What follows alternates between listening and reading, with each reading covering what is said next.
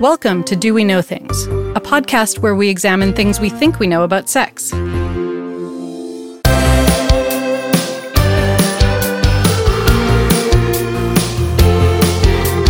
Content warning. This podcast will include discussions of sex and sexual anatomy. Hi, everyone. I'm Doctor Lisa Dawn Hamilton, professor of psychology and sex educator. Today on Do We Know Things, the greatest thing of all, the clitoris. Every year in my human sexuality class, I give my students a quiz on the first day. I do this to get them intrigued about the class, but also to potentially show them how little they know about sex. One of the questions is, taking into account the entire structure, how long is the average clitoris? This is a multiple choice question, and the response options are one centimeter, one inch, four inches, ten inches, and unsure. What answer would you give? Most students answer one centimeter or one inch, but both of those answers are wrong. The actual answer is around four inches. I'm always surprised that people are not aware of the full structure of the clitoris, especially when we know way too much about the penis, which is a similar structure. One factoid that people do seem to know about the clitoris is that it has eight thousand nerve endings, making it very sensitive. I've read this fact in magazines, on Instagram, on Twitter, et cetera, at least eight thousand times. It has been completely memeified. But is this even true? It wasn't until a student asked me about clitoral nerves directly that I started looking into it, and I was shocked by what I found. On today's episode, I'll talk about the anatomical details of the clitoris, all of it, what we do and don't know about clitoral nerves, and why we know so little. That's coming up on Do We Know Things. But first, the last episode of Do We Know Things, episode nineteen, Awkward Questions from Confused Guys, got rave reviews. Two people even said it was their favorite episode ever. I'm unclear if it was because Matt was the co-host or because we were talking about dude things, but we can do both again soon. One listener specifically requested a queer sex-focused Q and A, so I'll definitely work on that for a future episode. And now, on with today's deep dive on the clitoris.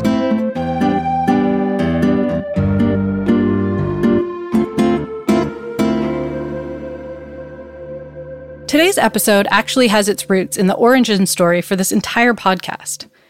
Back in winter twenty nineteen, I was teaching my human sexuality class, and I mentioned that one of the things that gets repeated all the time is this thing that there's eight thousand nerve endings in the clitoris. I said that I always mean to look that up to see if it's true, but I haven't gotten around to it yet. A student who had taken biopsych, where we teach about different types of nerve endings, asked what type of nerve endings were in the clitoris. I didn't know the answer off the top of my head, so I said I would look into it and get back to him. I first searched Google to see what would pop up. Generally, I don't use Google for my research, but I thought I could find an article that talked about clitoral nerve endings and I could follow it to the source. I did not find the nerve ending source, but what I did find was an article on Medium by Jessica Pinn, who at the time I thought was a gynecologist. I now know that she's an activist whose clitoris was actually damaged during genital surgery, and she has worked tirelessly to advocate for more knowledge around the clitoris and get more clitoral anatomy into medical textbooks. Her article explained how medical textbooks have virtually no information about clitoral innervation, but plenty about penile innervation. Of course, this is no surprise because medicine has long been biased towards male anatomy.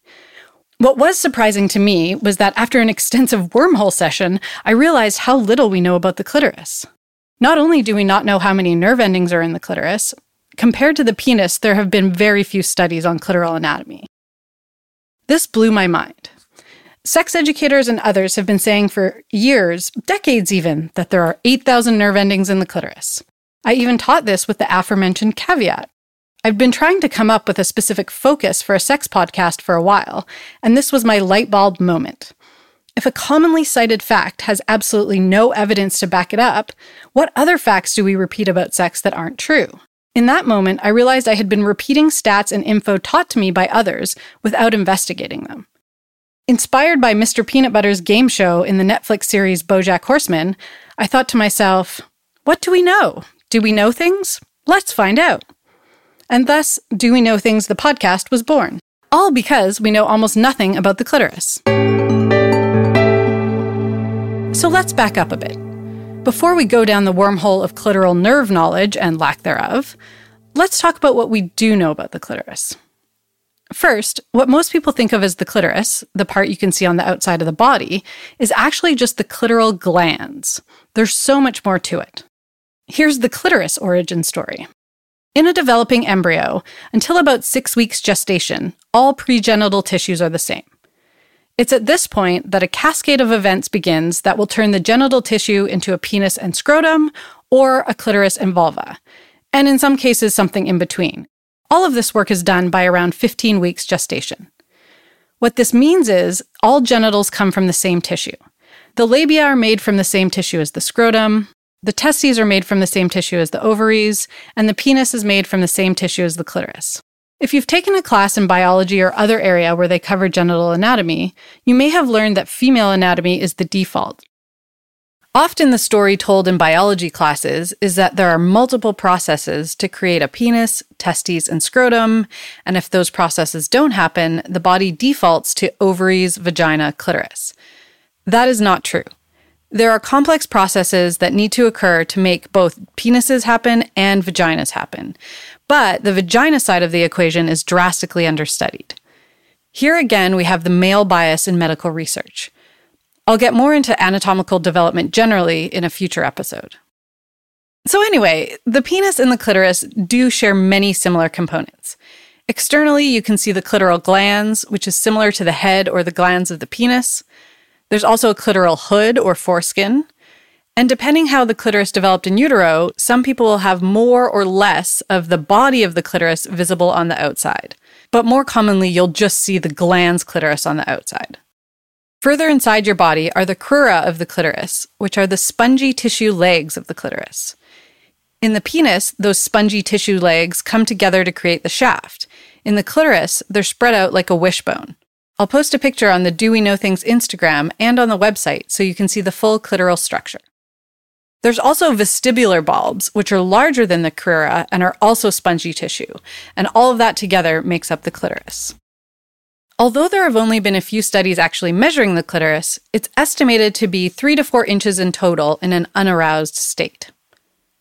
When we get aroused, the clitoris fills with blood and becomes erect. The entire structure, including the vestibular bulbs, takes up a lot of space, so there's a whole lot of clitoral real estate to be stimulated when aroused, so much more than what you see on the outside. And the physiology between the penis and the clitoris is similar, and that's part of the problem. Because the penis and clitoris come from the same tissue, there's an assumption in some cases that anything we know about the penis can just be applied to the clitoris, but that is not true. While they have similar components, they still developed into different structures. This is where the problem lies in a lot of early sex research, where cisgender men's bodies and their responses are seen as the norm, and this has been going on for decades. We're still working to catch up and better understand the clitoris.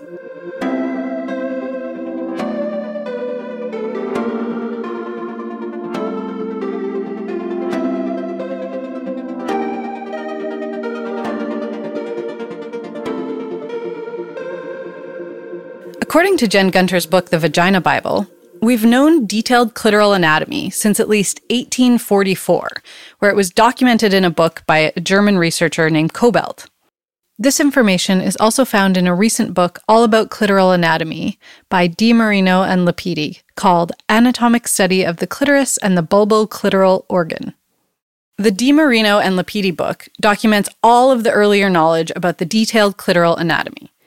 There was some documentation for centuries on what the clitoris looked like, but in many parts of the world, there were rules around men, and of course all physicians and researchers were men, touching women's bodies or even dissecting women's cadavers. So at least in part because of this prudishness, the clitoris was ignored from an anatomical perspective. On the other hand, penises were just there. All the time. Uh, and men are very focused on erections, as we've discussed before on Do We Know Things. So, of course, the male physicians and researchers studied penises in agonizing detail. Hilariously, Gunter also points out that the directional anatomical labels of the penis are also erection-centric. I will try to explain this. So, in our bodies, everything on the front side is labeled ventral, and everything on the back side is labeled dorsal. So think dorsal fin on a shark. Even though the penis usually hangs flaccid like ninety-nine percent of the time, the front part you would usually see was labeled dorsal, and the back part was labeled ventral. But this only makes sense if the person has a constant erection pointing at the sky. So first there was just the general neglect. But then the clitoris was studied, and detailed anatomical descriptions were made. But there was still the male bias present. I downloaded a gynecology textbook from eighteen eighty-seven, and it did have a pretty decent drawing of the clitoris, although the body of the clitoris was shown as quite short. It also included some egregious statements about the clitoris. For example, in one section where it talked about the small size of the external parts of the clitoris, the authors stated clearly that we should be able to see the relative insignificance of the clitoris compared to the penis. In the section on the minor anatomy, which is where they would get into the nerves, the textbook says that it does not need to be described because it's the same as the penis and everyone should be familiar with that. So we have some detailed anatomy knowledge, but still male bias, but then it was the Victorian times. And then all things sex were tamped down. So the knowledge of detailed clitoral anatomy was suppressed because it just wasn't polite to speak about such things. In fact, in England, the prevailing belief spread among physicians was that the clitoris was useless. And of course, then there was Freud. Freud, who himself did not have a clitoris or vagina, but swiftly established himself as the world expert in clitorises and vaginas and how they should have their orgasms. And since he was a haver of a penis, and since his penis felt best when it was inside a vagina, he declared that the proper way for women to have an orgasm was through penile penetration. Freud claimed that clitoral orgasms that occurred from stimulating the glands of the clitoris on the outside of the body were immature orgasms. Once a woman was fully mature, she no longer had to resort to clitoral orgasms and could have mature vaginal orgasms. So, according to Freud, the only way to be a properly functioning adult woman was to have orgasms from a penis being thrust into you. As we have highlighted on this podcast from day one, only a minority of people with vaginas consistently experience orgasms from penile penetration. Most need different kinds of stimulation. But thanks to Freud's devaluing of the clitoris, it fell even further out of the medical world. In fact, it was not part of medical training for decades. It wasn't until the feminist movement in the nineteen seventies when activists and researchers started to push back against the sexist field of medicine more consistently. In the eighties and nineties, medical textbooks started to include clitoral anatomy again. Improvements in knowledge happened, but it wasn't until the nineties when research by Helen O'Connell really put the clitoris back on the medical map more clearly using more modern research methods. I want to note that we're often told that science is objective.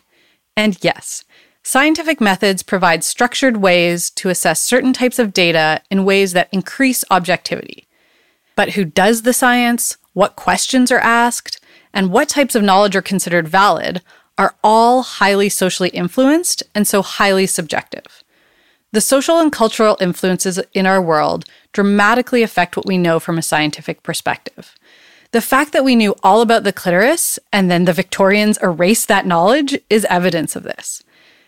All modes of study are rife with subjectivity, and anyone who tells you that science is completely objective is objectively wrong.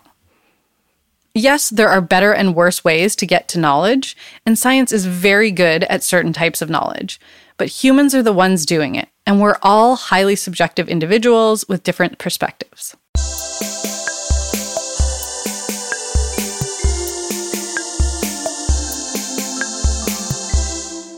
So it's not that we don't know anything about the clitoris, as I dramatically suggested in the beginning.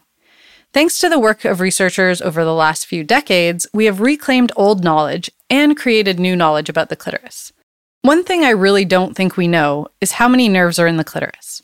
I have searched and searched, and while many scientific papers and textbooks include the statement that there are eight thousand nerve endings in the clitoris, I've not been able to find any actual source for this information. So no original study and no actual data. I will continue to search, and I will report back if I find it, but so far I can't.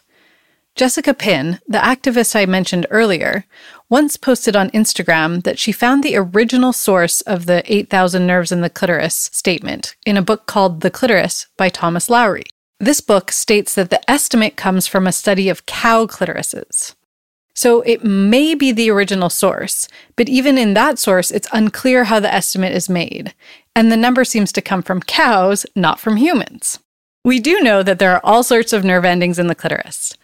And we do know, in general, in our body, in our skin, different nerve densities make for more sensitivity. So, for example, in your fingers, which are extremely sensitive, you have a really high density of nerve endings. This makes your fingers more sensitive than other parts of your body, say your upper arm. There's much less density in your upper arm because your upper arm doesn't need to be sensitive. Another part of your body that is highly innervated with nerve endings are your lips. So your lips are extremely sensitive. They're also very sensual, sort of like the clitoris.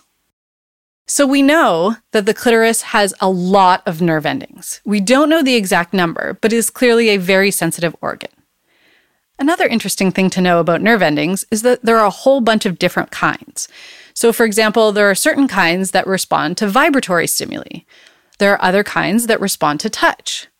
We have free nerve endings that respond to things like heat and cold and pain, and different nerves will send different signals to your brain. And all of those nerve endings are present in your clitoris, based on what we know now. Something that has been missing from gynecology textbooks until recently was the dorsal nerve of the clitoris.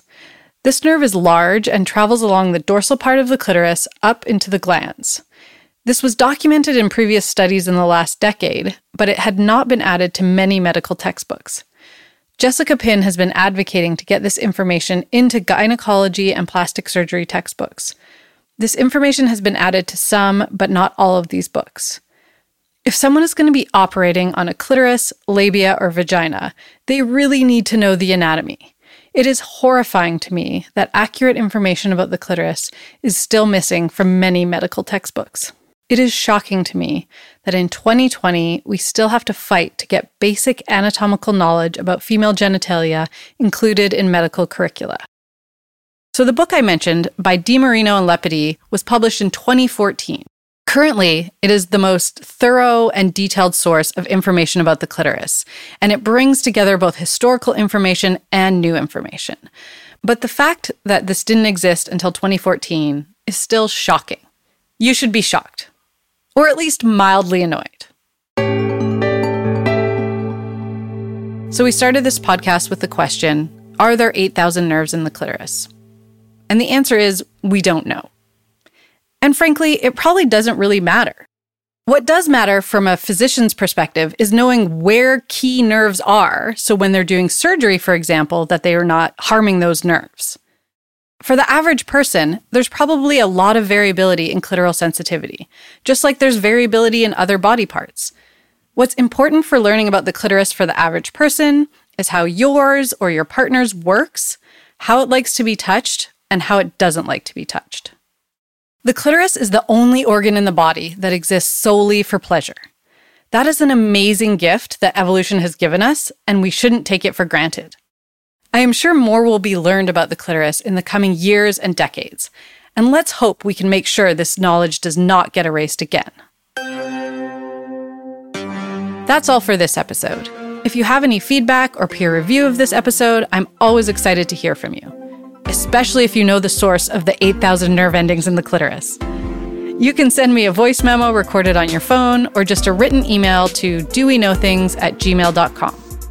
You can find a script for this episode with references and extra info on the website at do we know things dot com.